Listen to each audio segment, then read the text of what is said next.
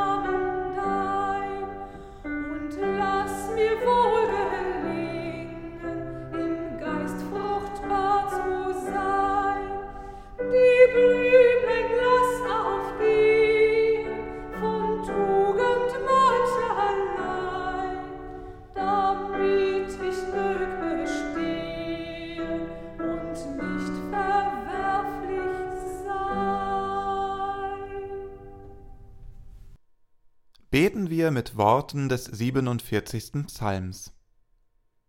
Schlagt froh in die Hände alle Völker und jauchzet Gott mit fröhlichem Schall. Gott fährt auf unter Jauchzen, der Herr beim Schall der Posaune. Lob singet Gott, Lob singet unserem Könige. Denn Gott ist König über die ganze Erde, Lob singet ihm mit Psalmen. Gott ist König über die Völker, Gott sitzt auf seinem heiligen Thron. Die Fürsten der Völker sind versammelt als Volk des Gottes Abrahams. Denn Gott gehören die Schilde auf Erden, er ist hoch erhaben. Er sei dem Vater und dem Sohn und dem Heiligen Geist, wie es war im Anfang, jetzt und immer da und von Ewigkeit zu Ewigkeit. Amen. Lasst uns beten. Gott, dein Gesicht trägt Jesus, und was er gesagt hat, ist deine Rede. Wir bitten dich, lass diesen Glauben unsere Ängste heilen und Zuversicht wecken auf unserer gefährdeten Erde durch ihn.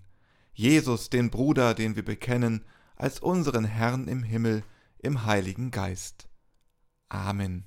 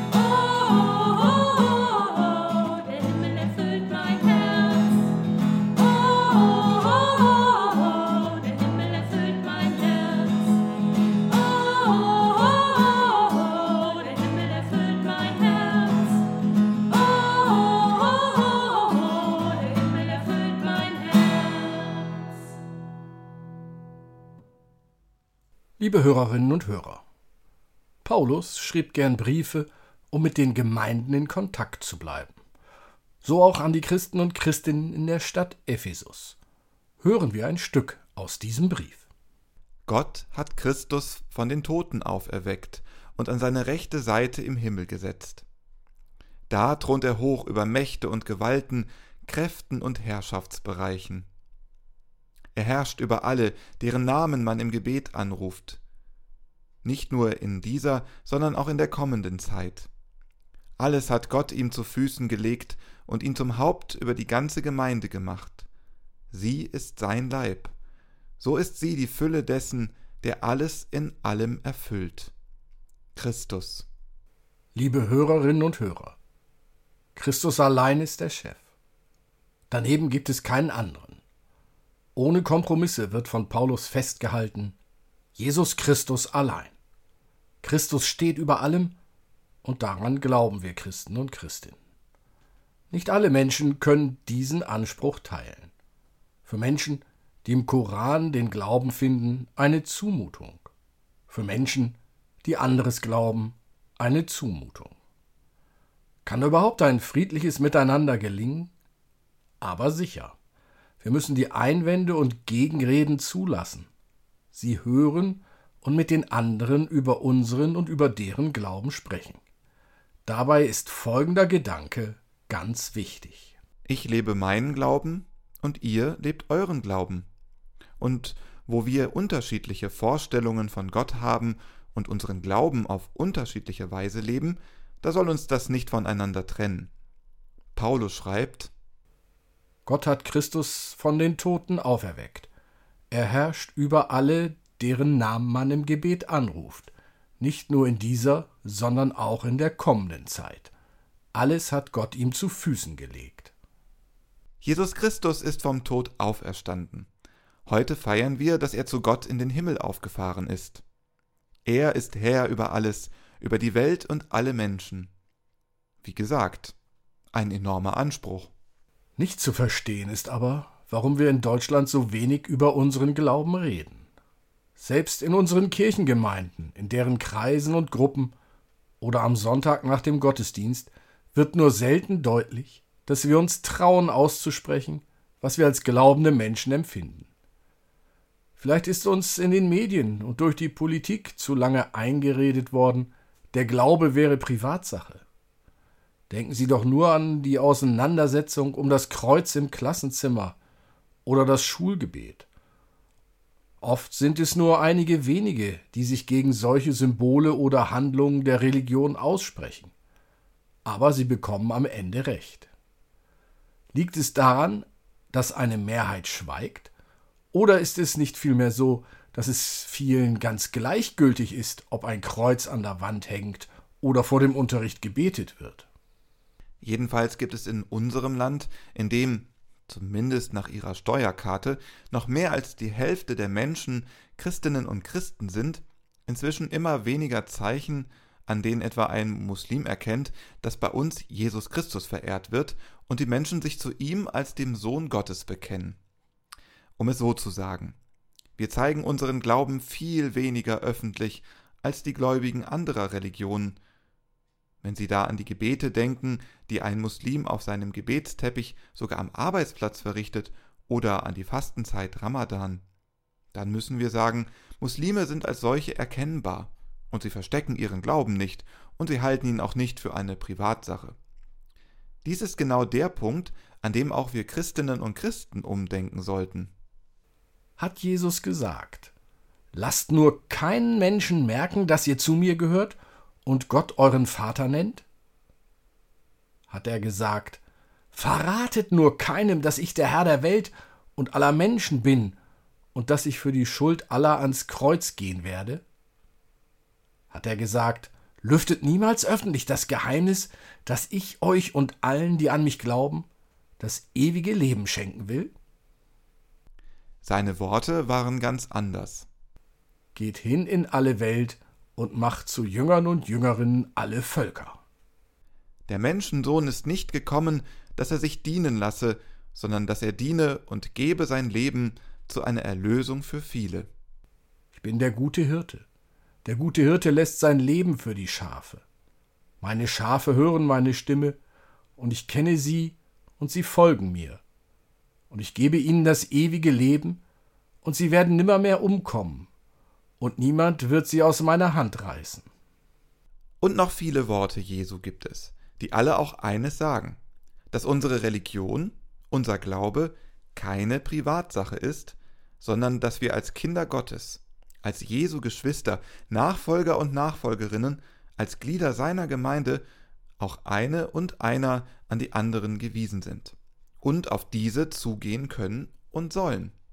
Wie er für uns alle da war und sein Sterben für uns eben nicht seine Privatsache gewesen ist, so ist an Jesus, den Herrn zu glauben und zu seiner Gemeinde zu gehören, auch niemals unsere Privatsache. Christ und Christin zu sein, heißt auch immer für andere da zu sein, ihnen Liebe, Trost und Hilfe zu geben und sich für sie erkennbar als Christ oder Christin zu erweisen. Auch allen Andersgläubigen gegenüber. Was würden wir anderen nun über unseren Glauben sagen? Ganz einfach das, was wir schon am Anfang dieser Predigt aus dem Epheserbrief gelesen haben. Gott hat Christus vom Tod auferweckt und in der himmlischen Welt an seine rechte Seite gesetzt. Dort thront jetzt Christus über allen unsichtbaren Mächten und Gewalten, über allem, was irgend Rang und Namen hat, in dieser Welt und auch in der kommenden.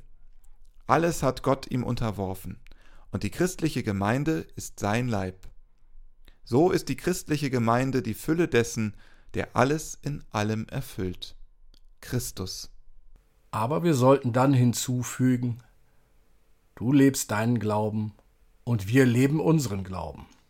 Und wo wir unterschiedliche Vorstellungen von Gott haben und unseren Glauben auf unterschiedliche Weise leben, da soll uns das nicht voneinander trennen.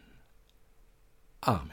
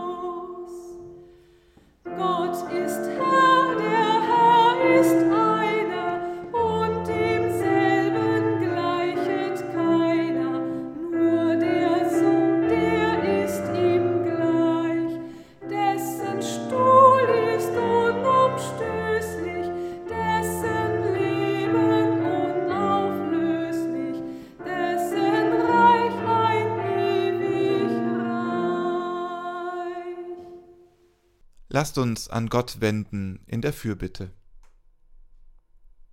Dort, o Gott, wo du deiner Wege gehst und Hand anlegst für den Segen auf dieser Erde, dort lass dich nicht ermüden durch unseren müden Geist. Belebe uns, dass wir tun, was du tun willst, damit deine Schöpfung nicht verloren gehe. Wir zeigen dir diese Welt, die Menschen in Angst, die misstrauischen Nachbarn, unsere Ratlosigkeit.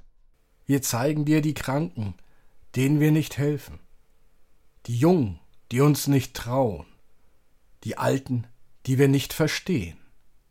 Wir zeigen dir den Tod, der uns schreckt, die ganze Erde, die uns das Leben erhält. Wir zeigen dir deine Schöpfung und bitten dich: Wandle uns, dass wir hören, wie du den Weg weist. Gib Segen, den uns Jesus verhieß. Amen. Wir beten gemeinsam mit Jesu Worten: Vater unser im Himmel, geheiligt werde dein Name, dein Reich komme, dein Wille geschehe, wie im Himmel, so auf Erden. Unser tägliches Brot gib uns heute und vergib uns unsere Schuld, wie auch wir vergeben unseren Schuldigern. Und führe uns nicht in Versuchung, sondern erlöse uns von dem Bösen. denn dein ist das Reich und die Kraft und die Herrlichkeit in Ewigkeit. Amen. Der Segen des Herrn und seine Barmherzigkeit komme über euch durch seine Gnade und Menschenliebe alle Zeit, jetzt und immerdar und in alle Ewigkeit. Amen.